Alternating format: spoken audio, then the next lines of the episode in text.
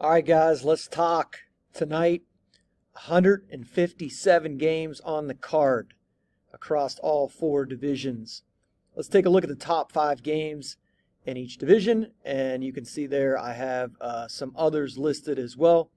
Uh, your favorite game might not be on this list. Um, I did the best that I could. It's really hard to narrow the games down. So here's what we got Division 1, top five games of the night. In no particular order Tiffin Columbian versus Toledo St. John's, Delaware Hayes versus Reynoldsburg, Mason versus Cincinnati Anderson, Elder and Sycamore, and St. X and Fairfield. I think those five games should be really good. Um, and then down there in the others list, I think you get some some other quality matchups.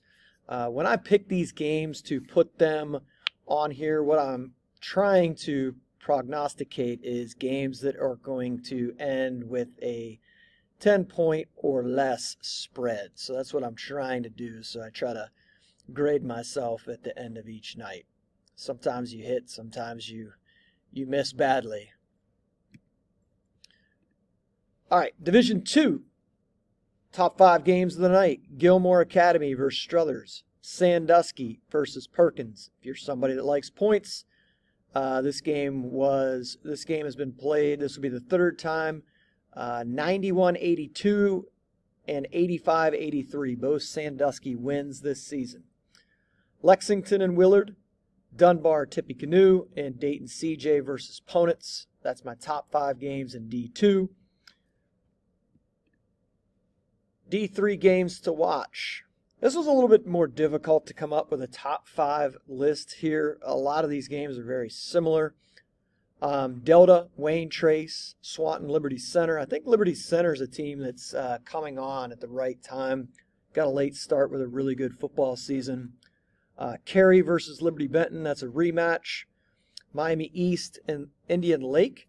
Um, from a uh, you know, a ranking standpoint, um, this game, probably wondering why this game's on here, but uh, I think Indian Lake can make this game interesting, so we'll see.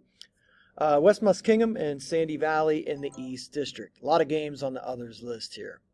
And then finally in D4, Antwerp, Pettisville, Pandora, Gilboa, and Delphos St. John's. Those teams played earlier in the season. I think it was a 51 49 Gilboa win at St. John's. Old Fort Arlington should be a really good one. Russia and Botkins, this will be the third time that those teams have played this year in the Shelby County League.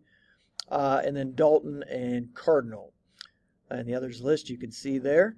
So 157 of them tonight. Um, should be fun monitoring, tracking these games, uh, and seeing who is left uh, when the dust settles tonight. Uh, one thing is for sure uh, you could put the Stubbs guarantee on this. There is going to be uh, at least a handful of teams tonight uh, that depart from the tournament that could be surprising.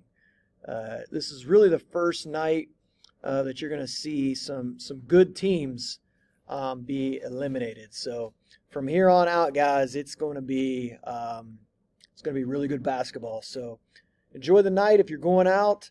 Uh, stay safe if you're following online uh, enjoy that as well. If you are watching uh, SmackDown tonight, uh, like I will probably be doing later on the night, enjoy that as well. So um, that's less talk for tonight.